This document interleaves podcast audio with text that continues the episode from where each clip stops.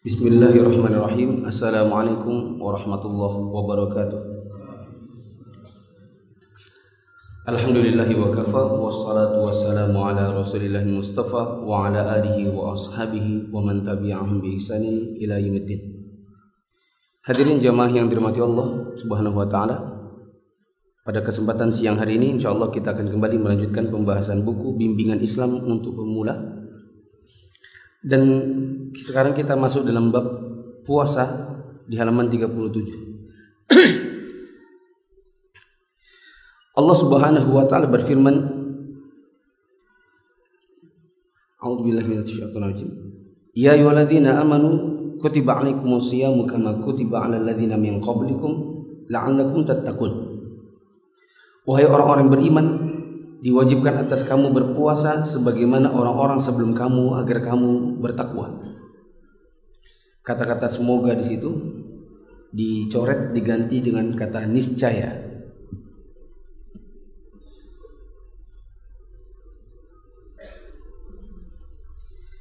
Rasulullah sallallahu alaihi wasallam bersabda man shoma ramadhana iman wa ihtisaban imanan wa ihtisaban ghufira lahu ma taqaddama min dhanbihi Barang siapa berpuasa Ramadan atas dasar keimanan dan mengharapkan pahala dari Allah, maka akan diampuni dosa-dosanya yang telah lalu.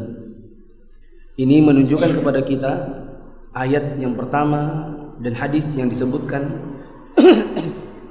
Ini semua adalah dalil kewajiban bagi kita untuk melaksanakan puasa. Dan sebagai ganjarannya, siapa yang berpuasa maka dia diberikan pahala dan dicatat seperti sebagai orang-orang yang bertakwa.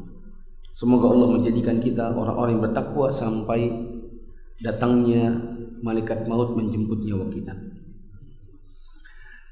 Rasulullah sallallahu alaihi wasallam bersabda, "Man qama ramadhana imanan wa ihtisaban, ghufira lahu ma taqaddama min dzambihi." Barang siapa mendirikan salat tarawih di bulan Ramadan dengan keimanan dan mengharapkan pahala dari Allah, maka akan diampuni dosa-dosanya yang telah lalu. Ini juga menunjukkan kepada kita bahwa Ramadan itu hendaknya diisi dengan mendirikan sholat tarawih di dalamnya. Dan orang-orang yang mendirikan sholat tarawih maka akan diampuni dosa-dosanya yang telah lalu. Tetapi sholat tarawih memang dia bukanlah suatu kewajiban. Sehingga kalau ada orang meninggalkan sholat tarawih dia tidak dihukumi berdosa. Hanya saja sholat tarawih merupakan sholat sunnah yang sangat ditekankan yang dianjurkan oleh Nabi SAW untuk dikerjakan setiap malam di bulan Ramadan maka meskipun tidak berdosa maka orang yang terluput sholat tarawih maka dia kehilangan pahala yang besar. Rasulullah SAW bersabda idza kana yawmu shawmi ahadikum fala yarfuth yawma idzin wala yaskhab. Fa in syatamahu ahadun aw qatalahu falyaqul inni sha'im inni sha'im. Jika seseorang di antara kamu berpuasa pada suatu hari berpuasa maka janganlah dia berkotok berkata kotor atau berteriak-teriak jika seseorang mencaci atau mengajaknya berkelahi, maka katakanlah saya sedang puasa, saya sedang puasa. Ini di antara adab yang hendaknya dijalankan oleh orang-orang yang berpuasa, yaitu menjaga lisannya agar tidak berkata kotor. tidak pula mencaci maki dan tidak berteriak-teriak, tidak tertawa terbahak-bahak. Dan di antara adab yang juga hendaknya diperhatikan oleh orang yang berpuasa manakala ada yang mencaci dirinya maka janganlah dia membalasnya dengan cacian tetapi hendaklah dijawab dengan perkataan saya sedang berpuasa. Tadi barusan sebelum ke sini saya ditelepon orang. Assalamualaikum warahmatullahi wabarakatuh. Waalaikumsalam warahmatullahi wabarakatuh. Ini dengan Bapak Mufli iya betul. Anu uh, kami dari Telkomsel Pusat Pak. Kami mengabarkan bahwa Bapak nomor halonya mendapatkan hadiah saya sudah lihat 0853 nggak mungkin dari pusat. Hmm. maka saya jawab afwan mas ini sedang puasa. Langsung tutup teleponnya. Ya. baru saya mau bilang ini sedang puasa kok anda Ramadan Ramadan nipu orang? Dan kalau seandainya Ramadan saja anda nipu bagaimana kalau bukan Ramadan? Tapi belum selesai ceramah saya dia sudah tutup duluan. Dan saya katakan kalau antum ditelepon nggak usah basa-basi kalau sudah jelas-jelas itu adalah ini jelas naga-naganya penipuan, bilang saja e, maaf mas, ini sedang puasa. Maaf, ini Ramadan. Maaf, ini penipu atau bukan? Soalnya kalau nomornya pusat, tidak mungkin dia sembarang pakai nomor as. Ya, dia pasti akan pakai nomor resmi 08 berapa atau memang sudah terdaftar sehingga yang muncul namanya Telkomsel. Seperti antum dapat SMS dari Telkomsel, pasti kan namanya Telkomsel. Ya. Maka dari oh maaf mas, oh iya, oh, oh iya saya lagi di jalan nih, saya oh iya maaf ya. Kita eh, toleransi sama dia, kadang-kadang kita kebablasan jadi kita yang dusta. Dia nipu kita, kita balas dengan dusta. Yang tadinya kita nggak kenapa-kenapa jadi tercatat dosa.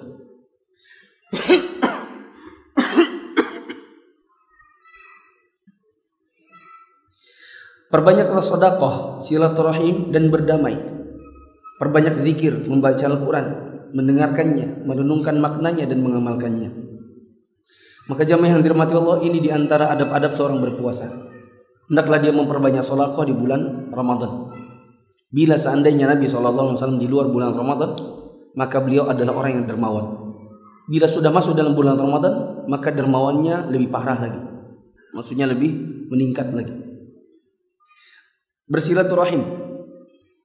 Sambil membawakan misalnya membawakan bukaan atau membawakan makanan. Begitu juga berdamai. Hendaklah seseorang yang memiliki eh, hendaklah seseorang yang memiliki permusuhan dengan orang lain di bulan Ramadan dia usahakan untuk bisa mencairkannya, bisa menghilangkannya. Sebagaimana Nabi Shallallahu Alaihi Wasallam pernah mengatakan kepada dua eh, bahwa Rasulullah bahwa Allah Subhanahu Wa Taala berfirman kepada dua malaikat yang hendak mencatat dosa atau mencatat pahala dari sebuah ibadah. Maka kata Allah Subhanahu Wa Taala, "Anziru hadaini hatta yastaliha." Anziru hadaini hatta yastaliha, anziru hadaini hatta yastaliha. Kata Nabi SAW bahwa Allah berfirman tentang orang-orang yang ketika mereka mendapatkan pahala tapi mereka berselisih maka Allah mengatakan tunda pencatatan pahala untuk keduanya, tunda pencatatan pahala untuk keduanya, tunda pencatatan pahala untuk keduanya sampai keduanya akur kembali. Maka siapa yang di bulan Ramadan ini dengan saudaranya, apalagi dengan anggota kerabatnya sendiri, kakak kandungnya, adik kandungnya, atau bahkan yang lebih parah lagi dengan orang tuanya. Ya, di dalam sedang di dalam proses berpuasa mengharapkan pahala, tetapi ada sengketa, ada perselisihan, ada permusuhan, maka hendaklah diusahakan untuk bisa cair, hendaklah diusahakan untuk hilang permusuhan tersebut supaya pahala Anda betul-betul dicatat dengan segera. Perbanyak zikir. Ya, jangan memperbanyak TikTok. Ya, ini anak-anak muda nih kali TikTok, TikTok, TikTok, TikTok. Ya. Ustadz tahu juga TikTok. Iya, saya tahu. Kemarin salah install. Saya pikir itu adalah software untuk cut-cut video, ternyata kok isinya kayak medsos ya. Baru banyak perempuannya lagi, saya langsung uninstall. Saya kira itu software. Ya. Kan carikan video cutter. Muncul nomor satu TikTok. Rupanya isinya, loh kayak gini gitu. Ya,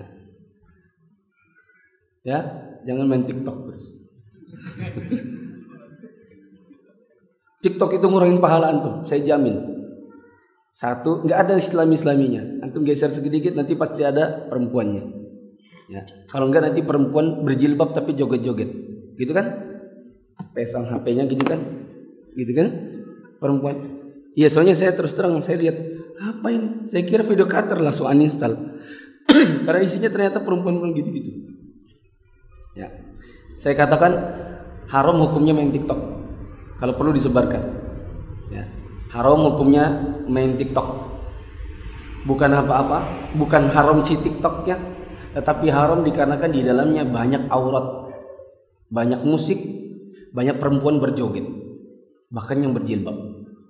Dan kepada pemain TikToknya, apalagi yang berjilbab, lalu anda depan kamera joget-joget, me, apa itu mengikuti nada-nada apa ya maka saya khawatir ketika antum sebarkan di share orang di like orang di repost orang semakin banyak mata yang melihat maka semakin lumpuk dosa anda.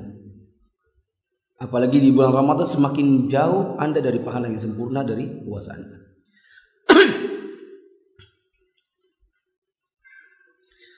Kemudian membaca Al-Quran. Kalau kita di luar Ramadan kurang baca Quran, maka harus semakin lebih banyak lagi.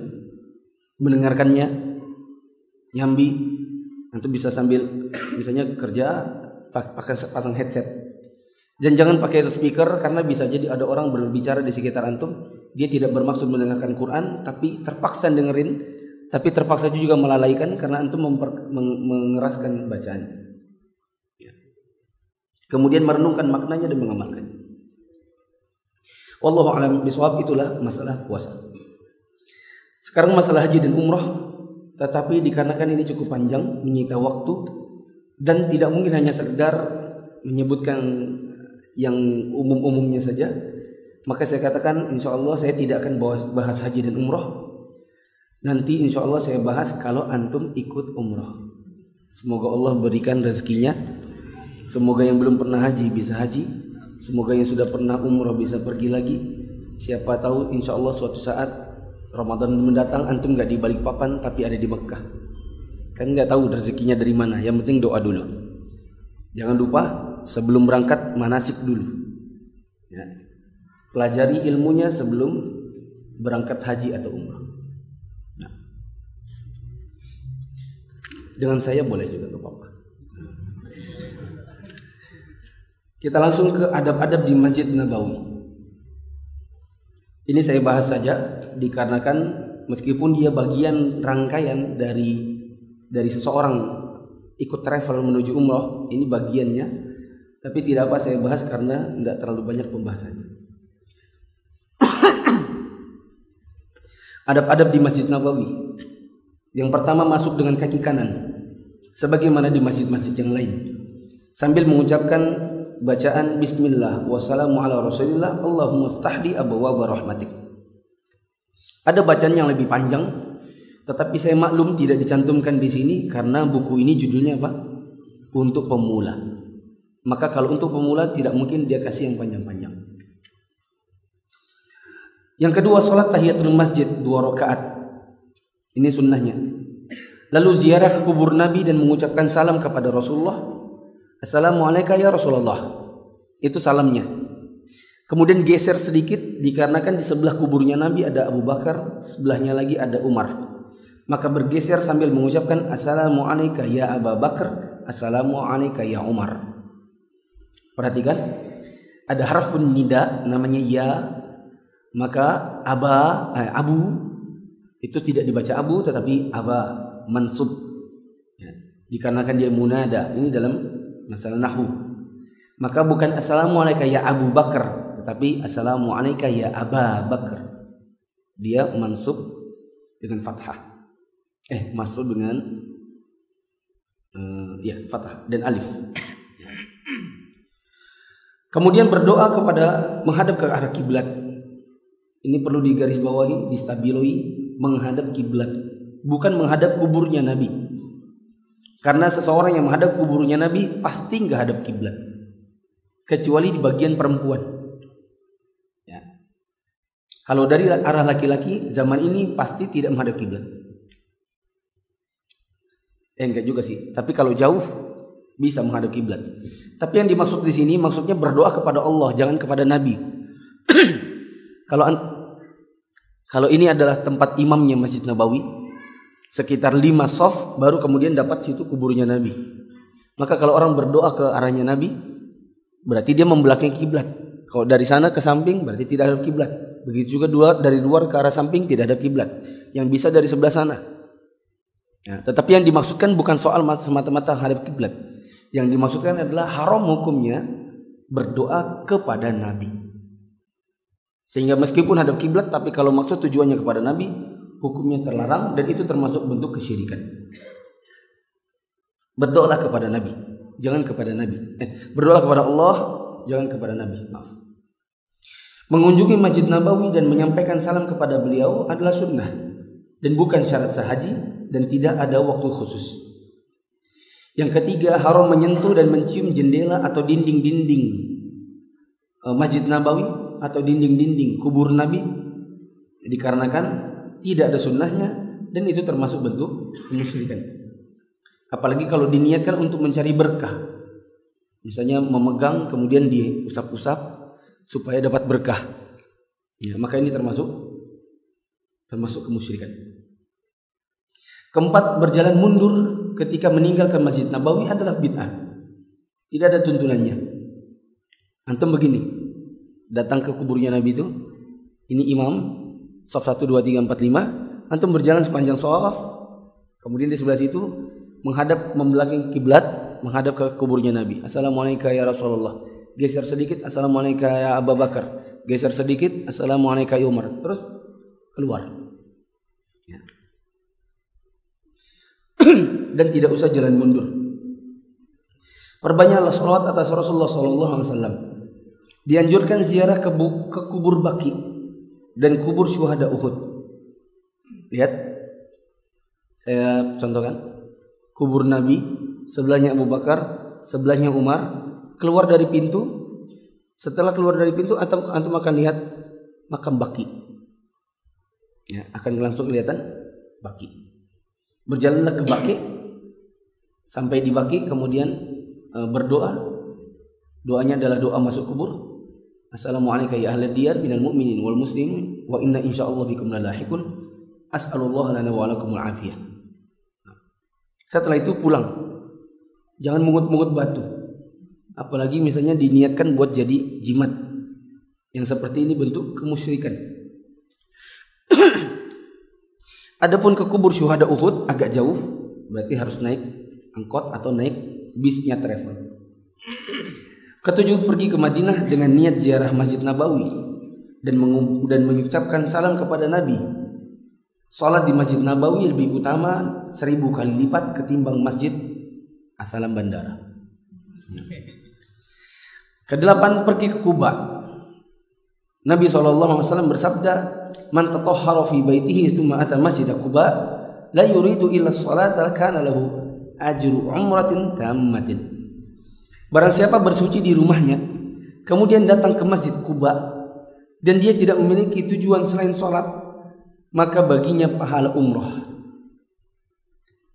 Ya. Ustadz di, di Madinah nggak ada nggak ada rumah, ya udah berarti hotel. Ustadz sepanjang jalan menuju ke Kuba, saya udah buang angin, ya udah berarti perbaharuilah wudhu di sana.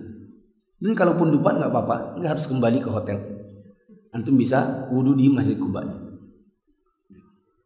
Catatan Masjid Kuba itu adalah masjid pertama dibangun oleh Nabi SAW di Madinah.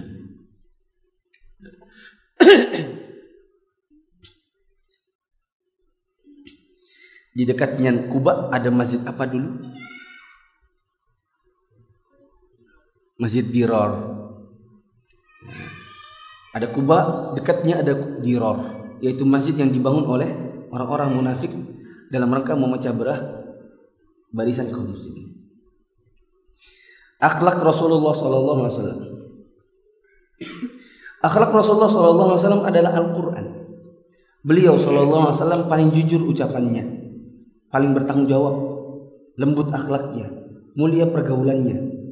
Beliau lebih pemalu dari gadis pingitan. Beliau rendah hati, banyak tafakkur, tidak keji, tidak pengutuk, tidak membalas kejahatan dengan kejahatan, mudah memaafkan dan memaklumi. Dari semua ini yang mana yang kita sudah cocok ya? Hmm. Ini baru satu paragraf lah. Jujur. Kadang kita suka bote-bote. Di mana? Sudah di jalan, sudah di jalan, padahal masih di rumah. Ya. OTW, OTW, padahal baru baru mandi. Iya, maksudnya oh iya OTW ke dalam kamar ganti baju. Itu dusta namanya. Tanggung jawab ada utang. Tanggung jawab nggak? Jadi balikin belum utangnya orang?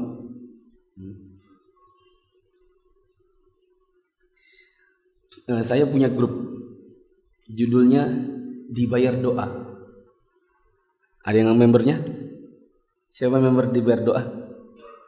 Ya, saya kira banyak harusnya. Ada ada berapa ratus orang? Ada ada donasi isinya koper. Eh, dosanya koper, isinya baju-baju. Ya, kopernya saya mau ambil karena saya bisa jadikan aset travel. Jadi kapan-kapan kalau ada orang umroh butuh mau pinjem pinjem aja pakai aja. Itu aset umat gitu. Jadi saya telepon lah orangnya. Kopernya yang merah saya ambil ya. Buat ini iya ustad iya ustad kayak gitu aja dilaporin. Gak usah dia laporin ya udah pakai aja nggak apa-apa ambil aja terserah mau diapain. Tapi saya tahu bahwa itu dia pasti niatnya buat ya kalau ada yang membutuhkan. Gitu. Tetapi dalam rangka bertanggung jawab karena saya pembina grup itu dan saya ambil buat kepentingan siapa yang mau umroh boleh pinjam ya, maka saya laporan. Sebagai wujud tanggung jawab. Padahal kalau mau ya saya bisa pakai aja. Saya pasti pasti yakin dia pasti akan bilang nggak apa-apa Ustaz buat Ustaz pun boleh saya yakin akan begitu tetapi dalam rangka bertanggung jawab terhadap amanah orang maka kita beritahu ya.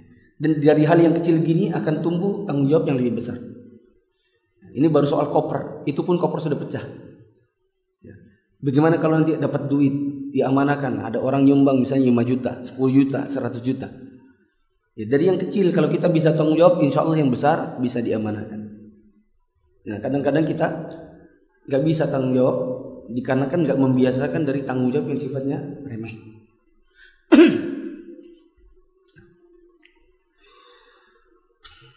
Beliau pemalu tapi kalau kita nggak pemalu ya, bahkan suka malu-maluin. Rendah hati, baik tafakur. Ya, tidak pengutuk. Contoh ngutuk, ya dikit-dikit ngutuk. Ya. Orang bilang kurang ajar, apa yang semacamnya lah. Kimaknya kata orang.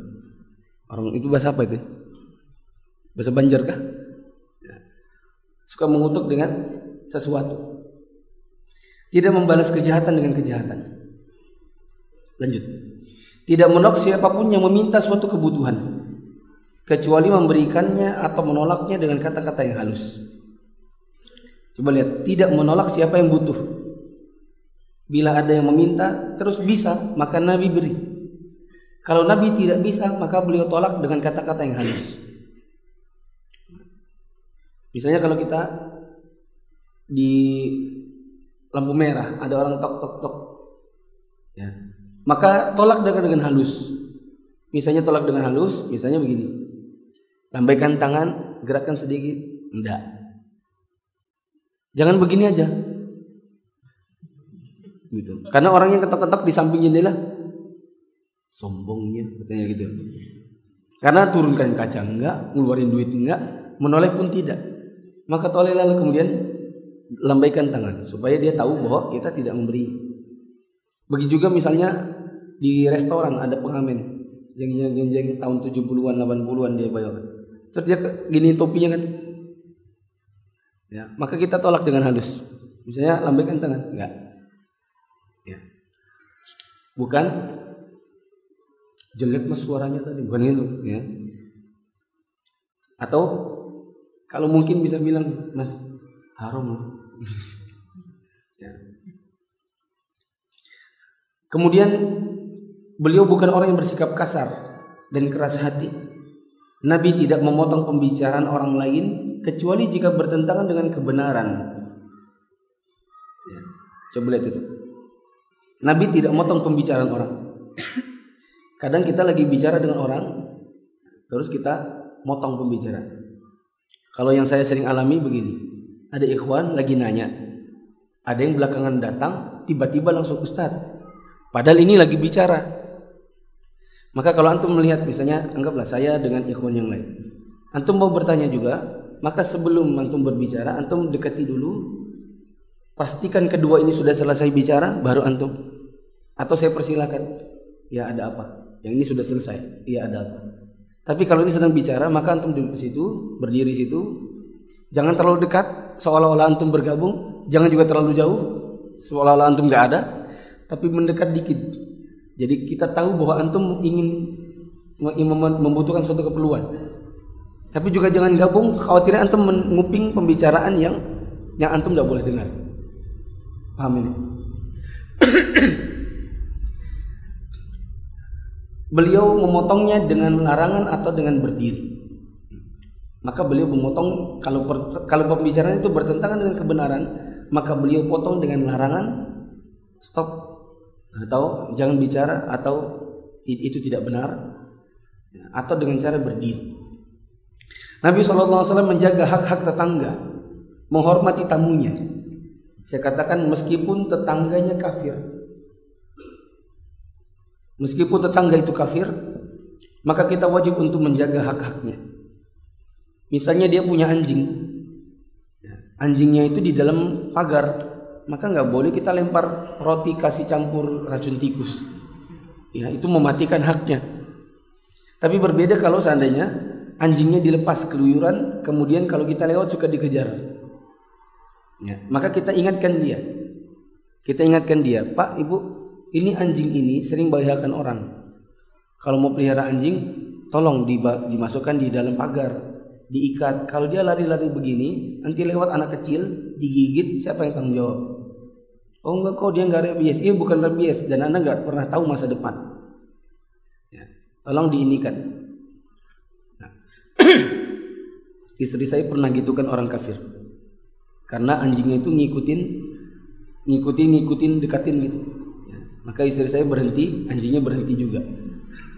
Lalu kemudian ditegur orangnya. Maaf ibu, ini anjing ibu. Nah, tolong dibawa masuk. Kalau seperti ini nanti membuat takut orang. Ya, khawatirnya dia gigit. Ya, panggil Blacky, Blacky, sini Blacky, sini Blacky.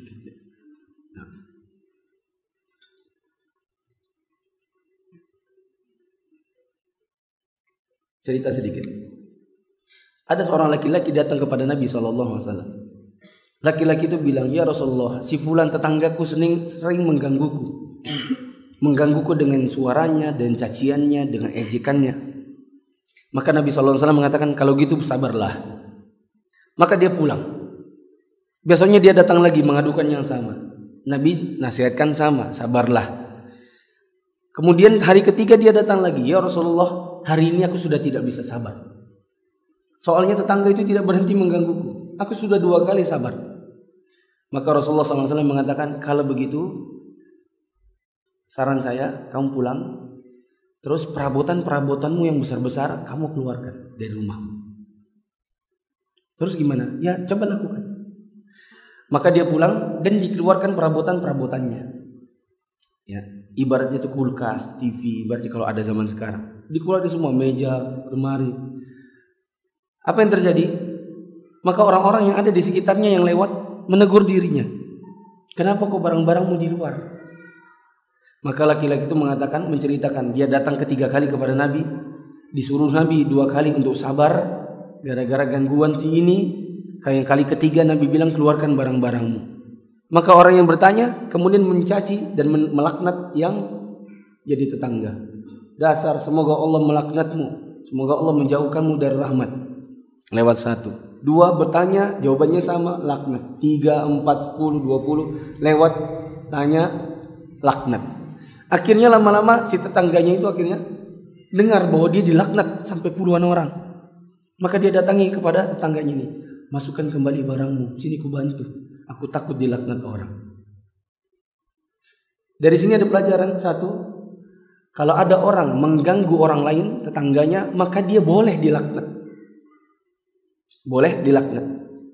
Itu juga ganjaran bagi orang yang suka mengganggu tetangganya. Dia harus tahu bahwa laknat manusia halal baginya. Yang ketiga, kalau seandainya antum diganggu tetangga, maka antum bisa lakukan yang sama. Keluarkan semua perabotan-perabotan antum dan insya Allah hilang. Tapi kalau itu antum lakukan, insya Allah itu yang terjadi. Orang akan tahu lalu kemudian orang akan mencaci. Tapi kalau zaman sekarang laporan Pak RT. Tidak berlalu waktu melainkan beliau isi dengan amalan kepada Allah.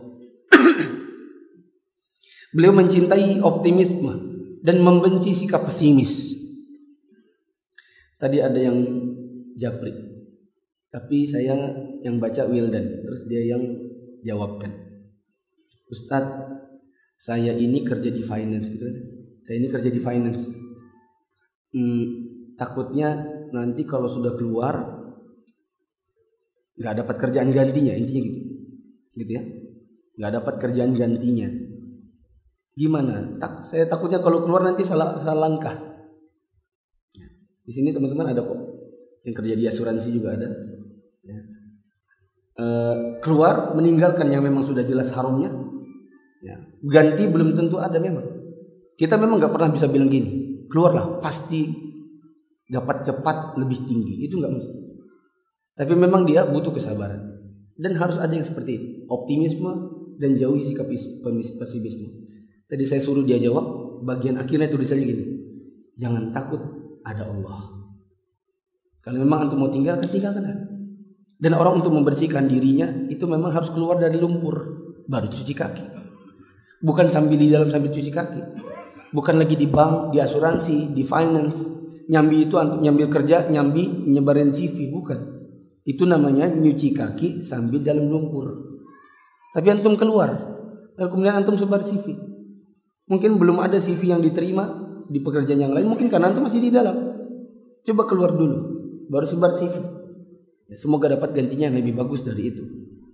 Kalaupun nggak ada, berarti antum harus baca-baca buku-buku atau penjelasan-penjelasan tentang wirausaha.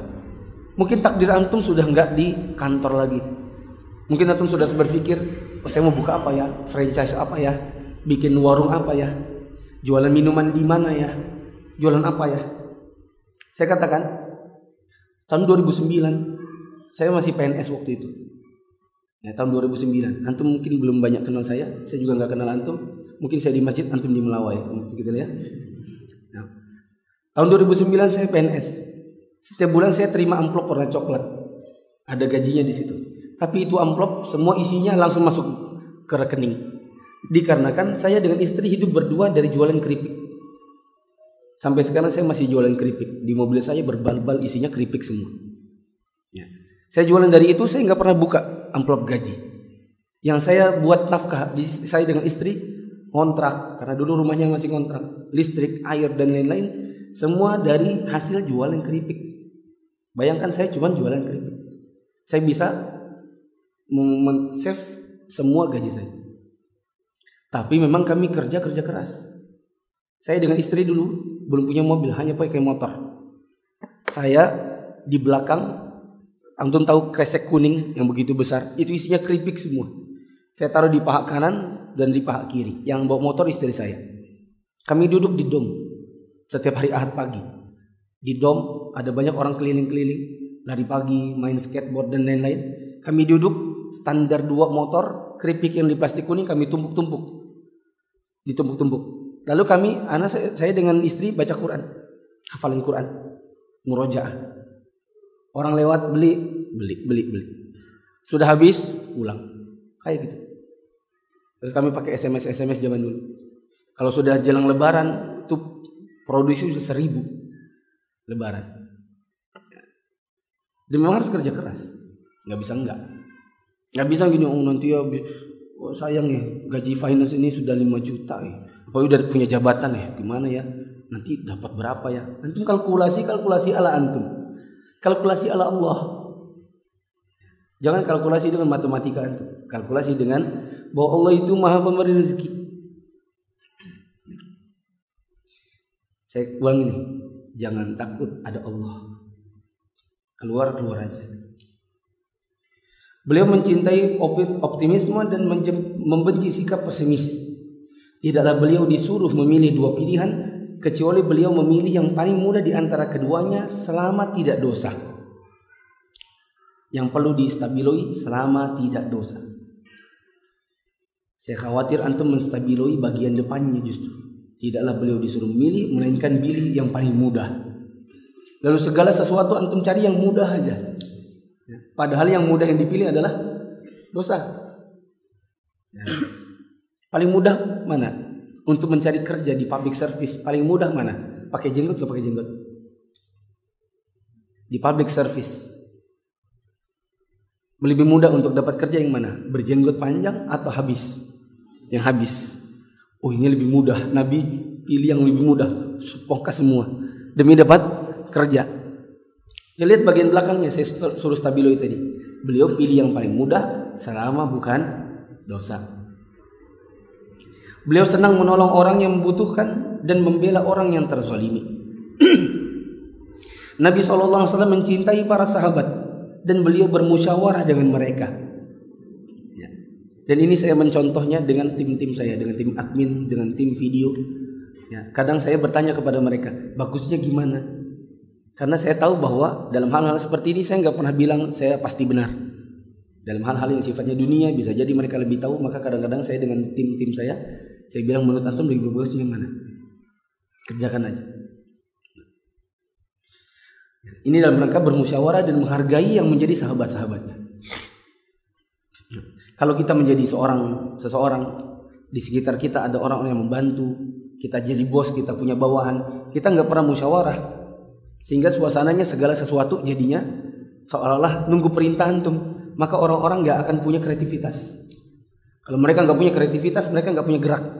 Suatu saat antumnya marah, kok kamu nggak gini, kok kamu yang nggak begitu, kok nggak dikerjakan ini dan itu, maklum dikarenakan mereka stuck, nggak punya kreativitas karena segala sesuatu nunggu nunggu perintah, nunggu titah. Maka ini di antara manfaat seseorang bermusyawarah dengan orang-orang di sekitar. Jika dia sakit maka dikun jika ia sakit maka dikunjunginya. Eh, mana ini? Beliau suka menanyakan orang yang tidak hadir. Ini pun saya pribadi sering saya lakukan. Mana si fulan? Kok nggak pernah kajian? Biasanya dia duduk di depan. Ditanya yang tidak hadir. Jika ternyata orang itu sakit maka dikunjunginya. Jika ternyata biasa-biasa saja maka didoakannya.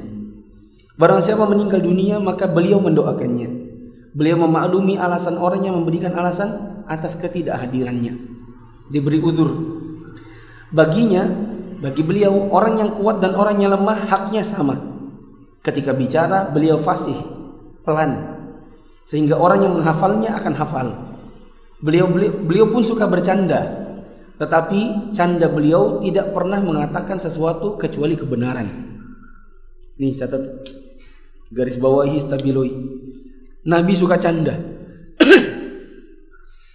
Jadi jangan dikira jangan di, jangan dikira berwibawa itu adalah tak pernah canda.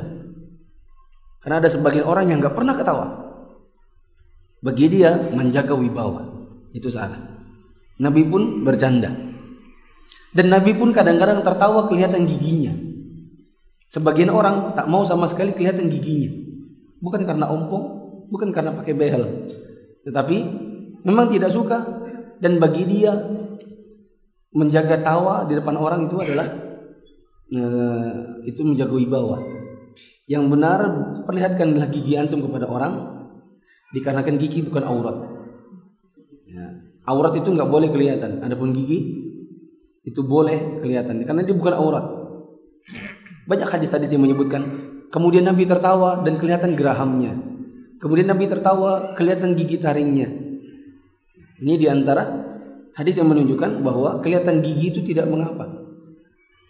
Kecuali kalau ompong banyak, ya, nggak enak dilihat orang maka tertawa sambil tutup. Seperti saya ini, saya lagi Malu saya kalau ketawa. Soalnya ada pakai behel. Uh, catatan yang lain, Nabi kalau bercanda, candanya nggak dusta. Ada sebagian orang, terutama anak-anak alay, mereka kalau canda, candanya bohong. Eh pulang kamu, mamamu mati. Ya. Habis itu, iya kah? Canda, gitu kan? Atau yang menjadi adatnya orang kafir, selain dusta, dosa, dosanya dua. Dosa dusta, dosa meniru orang kafir. Tahu apa itu? Yang tahu saya beri keripik sebungkus. Apa itu? April Mop. Ada kan April Mop? Itu kebiasaannya orang kafir. Ngerjain orang, setelah itu April mau bohong, dusta. Maka ini dosa dua. Dosa dusta, dosa tasyabuh dengan orang kafir. Dan Rasulullah SAW mengatakan man tasyabbaha biqaumin. Siapa yang niru-niru suatu kaum, maka dia bagian dari kaum itu. Nabi SAW adalah orang yang paling sayang dan hormat pada para sahabatnya. Beliau melapangkan tempat dengan bergeser manakala mereka sempit. Beliau SAW selalu memulai salam kepada orang yang dijumpainya. Catatan di situ, kecuali orang kafir. Kecuali kafir kita diharamkan memulai salam lebih dulu. Untuk orang kafir, haram hukumnya memulai salam. Tapi bila mereka salam, maka boleh dijawab dengan dua model. Ulang. Salam lebih dulu. Misalnya nama misalnya ketemu teman Robert namanya, orang kafir. Bet, assalamualaikum. Haram hukumnya. Kita nggak dapat pahala, dapat apa? Dosa. Nabi SAW mengatakan, La tabda'u Yahuda bin Nasara bisalam. La tabda'u Yahuda wa Nasara bisalam. Janganlah kalian memulai untuk memberi salam kepada orang Yahudi dan Nasrani dan semua orang kafir. Kemudian Nabi SAW wa mengatakan wa idza sallama ahadukum ahlul kitab faqulu wa. Dan kalau seandainya ada orang kafir mereka memulai salam lebih dahulu kepadamu, maka jawablah wa'alaikum. Bukan wa'alaikumussalam, tapi wa'alaikum. Semoga kau juga. Kecuali, kata Syekh Utsaimin, kecuali bila dia memang lafaznya fasih. Misalnya orang kafir ini mengerti bahasa Arab. Ya. Misalnya dia mengucapkan Assalamualaikum. Tapi orang kafir. Ya. Maka jawablah Waalaikumsalam. Tapi kalau dia orang kafir ini salam-salam sembarangan, maka jawabannya apa? Waalaikum. Misalnya Assalamualaikum. Assalamualaikum itu kan nggak ada artinya. Atau Assalamualaikum. Atau salam doang. Salam atau salam. Lebih haram lagi memulai salamnya dengan yang khasnya orang kafir. Jadi dua. Dosa memulai salam Dua, ngikuti adatnya orang kafir. Misalnya orang Islam mengucapkan Om Swastiastu atau Salam. Banyak kan?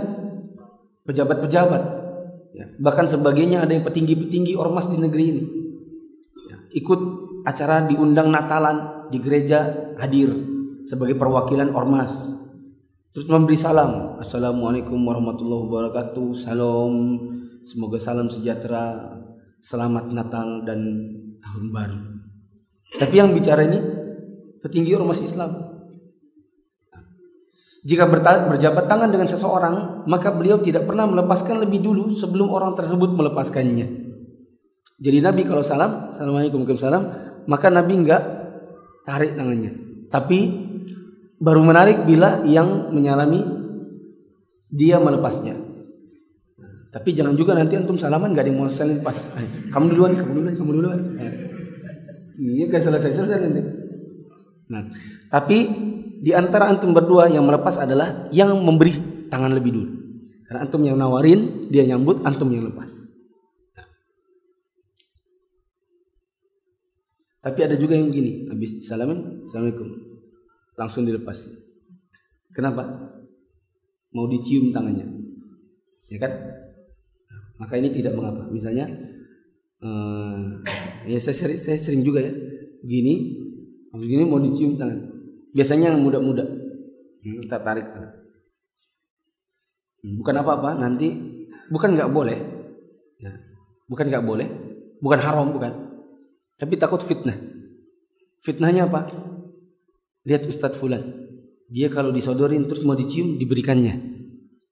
Sementara ustadz yang lain misalnya atau tahu, harusnya kan yang tawadu itu kan janganlah dicium. Kecuali ada ikhwan satu, dua orang di sini. Ya, ada dua orang di Balikpapan ini yang saya bolehkan untuk dia pegang tangan saya, saya ginikan. Dua orang. Namanya Alif sama Singgi. Karena si Alif menikahi adiknya istri saya, Singgi menikahi adik saya. Saya beri karena karena dia ada ipar. Siapa tahu antum pernah lihat gitu ya. Ustaz Mufli diginiin mau aja dia gitu. Tapi kalau orang lain nggak mau. Apalagi Pak Mas Hadi gini nggak mungkin saya mau. Nah. Nah. Beliau SAW adalah orang yang paling rendah hati. Beliau bergabung dalam suatu majelis, maka beliau duduk di ujung majelis. Ini dia apa? Stabiloi. Duduk di ujung majelis. Maksudnya jangan melangkah-langkah. Jangan nanti sudah datang terlambat atau masuk permisi, permisi kepala orang permisi, permisi, permisi. Duduk paling depan. Ya. Ada sebagian ikhwan yang seperti itu. Tapi eh, pernah saya marahi, jangan kayak gitu akhi. Antum kalau sudah terlambat di belakang. Jangan permisi, permisi. Saya pernah saya sekali sholat di dekatnya. Kami terlambat. Saya maju karena saya ngisi. Nah mungkin saya duduk di belakang orang harus belakang. ya kan? Saya maju. Ikut dia maju juga. Loh, antum di sini, tadi di situ. Ya Ustaz, permisi, permisi. Jangan permisi, permisi. Ya, apalagi orang kemudian sudah sempit antum masuk lagi situ. Saya pernah ke Batakan sholat di masjid itu PJHI. Eh, kok PJHI? Masjid apa itu? Yang ada embarkasi itu namanya apa? Embarkasinya ya, ya. Masjid Asrama Haji.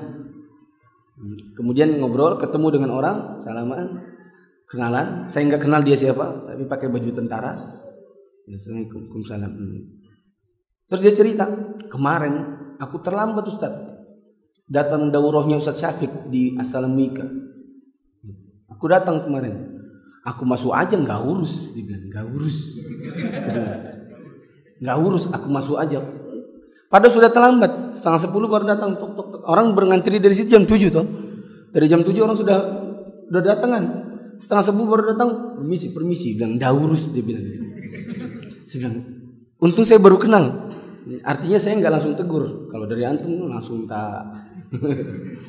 nah, marahnya itu namanya nggak punya adab, bukan daurus, nggak punya adab.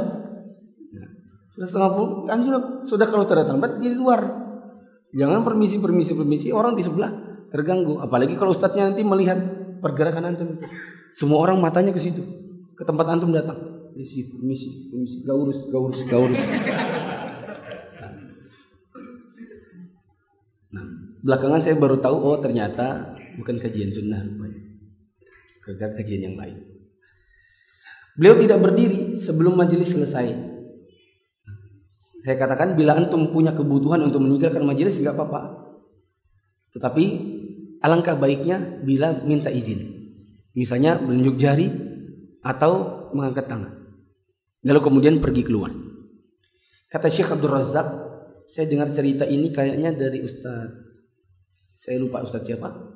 Beliau mengatakan Syekh Abdul Razak pernah memuji adab-adab orang Indonesia. Salah satunya adalah ada orang Indonesia manakala meninggalkan majelis mengangkat tangan kemudian pergi.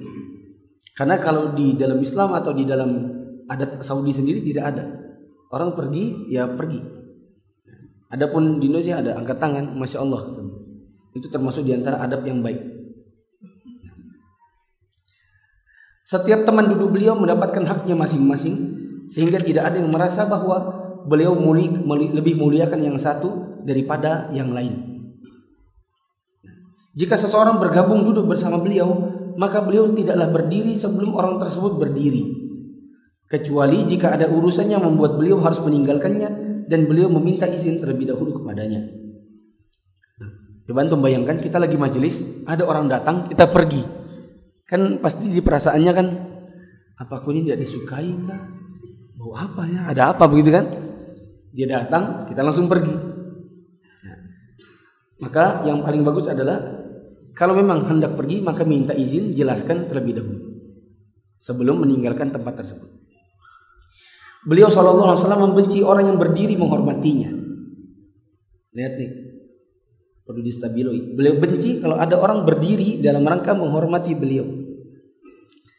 Tetapi yang seperti ini nanti ada rincian. Yang dibenci oleh beliau adalah berdiri mengagungkan. Adapun sebagian berdiri yang lain belum tentu haram. Saya jelaskan sedikit. Seba ada sebagian sahabat yang menyebutkan tidak ada yang mengalahkan cinta. Ya, tidak ada yang orang yang lebih cinta kepada Nabi melainkan kami para sahabatnya. Tapi kami tahu meskipun kami sangat cinta kepada Nabi, kami tahu bahwa Nabi tidak suka bila kami berdiri untuk menyambut beliau. Maka tak seorang sahabat pun yang dengan kadar cintanya kalau Nabi datang dia, berdiri. Berarti ini seolah-olah berdiri menyambut orang boleh atau enggak? Seolah-olah berdiri boleh atau enggak? Enggak. Karena Nabi benci. Tapi di kali yang lain, misalnya hmm, Nabi SAW melihat ada sebagian sahabat yang sakit, lalu dia mau turun dari unta, maka Nabi perintahkan untuk orang menolongnya. Dia datang, orang berdiri berat dan Nabi suruh ayo tolong dia seolah-olah menurut hadis ini berdiri menyambut orang boleh nggak boleh ada sebuah kaum datang petingginya Maka Nabi SAW mengatakan, bangkit, sambut sambut Said kalian, petinggi kalian. Maka disambut, ditolong bawa-bawaannya, kalau kemudian dia turun, dibawa kepada Nabi. Berarti seolah-olah boleh atau enggak? Boleh. Kalau datang Fatimah, maka Nabi bangun. Nabi datangi, Nabi membawa Fatimah masuk ke dalam. Dari sini berarti boleh. Begitu juga Fatimah. Bila Nabi datang ke rumahnya, Fatimah berdiri menyambut Nabi di depan, kemudian dibawa masuk ke dalam. Maka dari sini menunjukkan bahwa ada berdiri yang boleh, ada yang nggak boleh. Berdiri yang tak boleh adalah berdiri dalam rangka mengagungkan. Dalam rangka apa? Mengganggukan. Sebagian ulama ada yang melarang berdiri dalam rangka memuliakan. Kalau bentuknya mengagungkan, besar, maka ini haram. Allah alam saya belum pernah dengar yang membolehkan dari kalangan para ulama al-sunnah. Kalau dalam rangka mengagungkan. Yang jadi permasalahan adalah memuliakan sekedar hormat. Misalnya wisuda.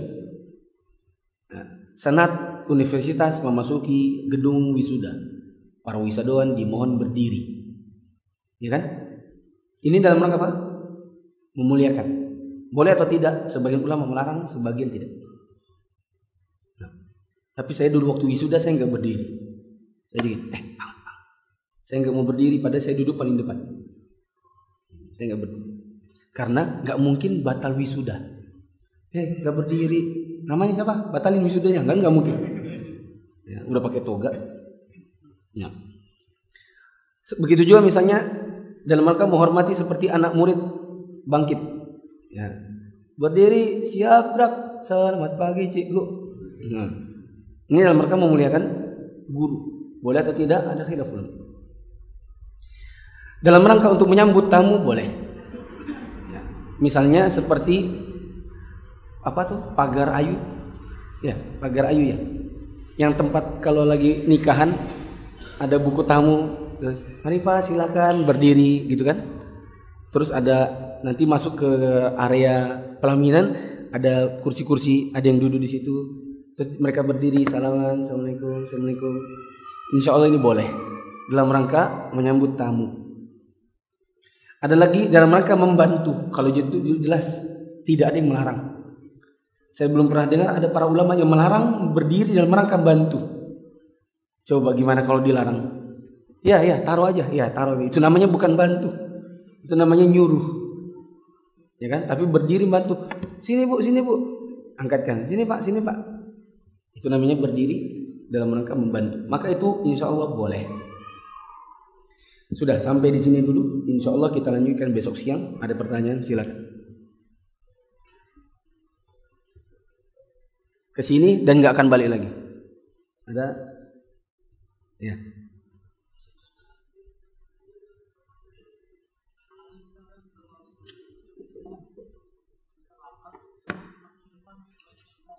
Ya.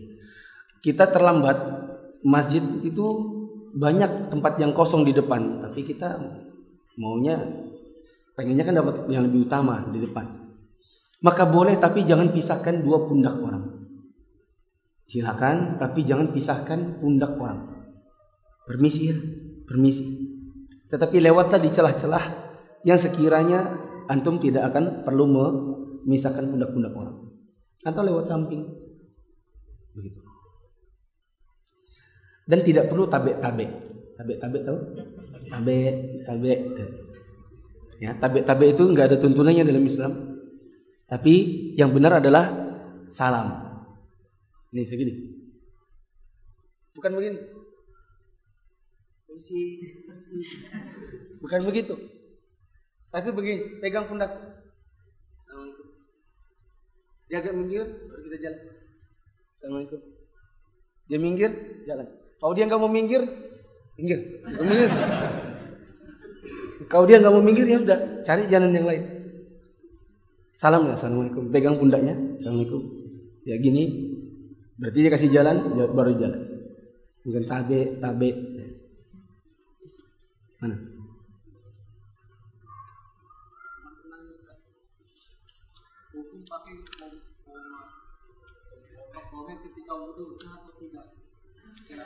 Pakai pomade untuk wudhu sah atau tidak? Iya. Saya tahu pomade itu tanco itu kan. Kalau yang keras melapisi itu tanco, uh, lavender, ya kan? Kalau yang kayak susu, bris, itu masih ada tanda. Yang kalau kena air dia kayak susu. Nah, uh, bo bolehkah berwudu dan masih ada pomade-nya? Saya khawatir dia melapisi. Saya khawatir dia melapisi apa? Melapisi rambut. Jadi bagusnya bagaimana? Bagusnya ya berarti antum ke mana-mana bawa sampo. Karena sampo kalau kasih air dia nggak hilang. Dia harus dikasih sampo baru dia hilang. Kan minyak ketemu sabun baru bisa cair. Ya tidak. Atau kalau memang antum sayang dengan kan rambut antum itu kan terlalu bagus untuk diberantakin gitu kan. Jadi pas wudhu cuma gini cok. Pelan-pelan betul. Tidak mau bos diginiin lagi kan, digini-gini lagi. Kalau memang begitu berarti pak wudhulah sebelum pakai tanconya. Saya juga dulu kerja, rambut saya tuh dulu itu kayak andilau. Nah, kayak gitu tuh. Di belah samping baru gitu deh. Nah, waktu kerja. Jadi saya pakai, saya wudhu dulu pagi dari pagi, baru pakai tatanan rambut. Terus? Sudah. Lagi? Ada. Ini sudah tadi. Tidur. Bagaimana jika zakat di luar kota? Bolehkah? Jawabannya lihat ini. Zakat fitrah dilihat di mana orangnya ada. Zakat mal dilihat di mana hartanya ada. Itu kaidahnya. Zakat fitrah atau zakat fitri yang malam lebaran bayarnya di mana? Di mana? Di mana orangnya ada, kitanya ada. Kita orang Balikpapan, tapi kalau mal kalau malam Idul Fitri, besok ini kita rencana mudik, kita ke Jawa, maka bayarnya di Jawa. Zakat fitri dibayar di mana orangnya ada. Zakat mal dibayar di mana orangnya ada, eh hartanya ada. Saya orang Balikpapan, insya Allah saya berencana malam Idul Fitri ini saya akan ada di Mekah. Maka bayarnya tetap di sini. Tapi zakat fitrinya di sono. Dan tidak boleh dipindahkan kecuali memang butuh. Kalau antum zakat fitri dan antum di Jawa maka bayarnya di Jawa, jangan bayar di Balikpapan. Dan bila antum hartanya di Balikpapan maka jangan dibayar di Jawa. Ya, bayarnya di Balikpapan kecuali butuh. Misal zakat fit Misalnya di Samarinda ada kebakaran besar, waliyadzubillah. Ada banjir besar. Ada gempa bumi lah misalnya, apalah? Ya, bencana. Orang di sana kehilangan harta, kehilangan makanan dan lain-lain. Mereka butuh. Kita kirim ke sana zakat kita bolehkah? Boleh. Dikarenakan butuh. Saya ulang, zakat fitri dilihat di mana orangnya ada, zakat mal di mana orangnya ada, eh di mana hartanya ada dan tidak boleh ditukar, tidak bisa dipindahkan kecuali butuh. Bolehkah zakat dicampur seperti beri kurs dicampur seperti memberikan beras dan kurma atau lainnya? Zakat mal bayarnya pakai duit. Eh, zakat emas atau uang atau perak bayarnya pakai uangnya. Dan tidak diganti dengan yang lain seperti diganti dengan beras kecuali orang kaf, orang fakir miskinnya mau. Zakat fitri pakai beras, jangan pakai duit meskipun orangnya minta duit. Ulang. Zakat fitri yang akhir Ramadan, zakat fitrah, bayarnya pakai beras dan jangan diganti uang meskipun dia mintanya uang. Karena memang begitu aturannya. Zakat mal bayarnya zakat mal yaitu emas atau perak atau uang, uang rupiah yang ada di rekening kita bayarkan dengan uangnya dan tidak bisa diganti dengan beras atau yang lainnya, minyak goreng dan lain-lain kecuali orangnya mintanya begitu. Misalnya orangnya bilang gini, Pak, adakah zakat malnya? Saya tidak punya beras. Oh ada bu, saya kasih uang aja. Jangan jangan dikasih uang, soalnya bapaknya merokok. Nanti kau kasih uang dibelikannya rokok. Kami ini nggak punya beras, bukan nggak punya rokok. Bolehkah? Boleh. Datangkan dengan beras. Antum belikan dulu, baru kemudian berikan beras.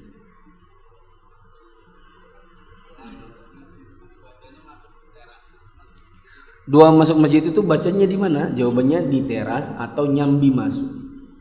Kalau kelewatan gimana Ustaz? Ya udah baca di dalam, enggak usah keluar lagi. Eh, cung cung cung lupa lupa lupa. Balik lagi, enggak usah. Di teras atau sambil masuk. Tapi bila sudah kelewatan, enggak usah enggak usah kembali. Lanjut saja. Subhanakallahumma wa bihamdika asyhadu an la ilaha illa anta astaghfiruka wa atubu ilaik. Wassalamualaikum warahmatullahi wabarakatuh.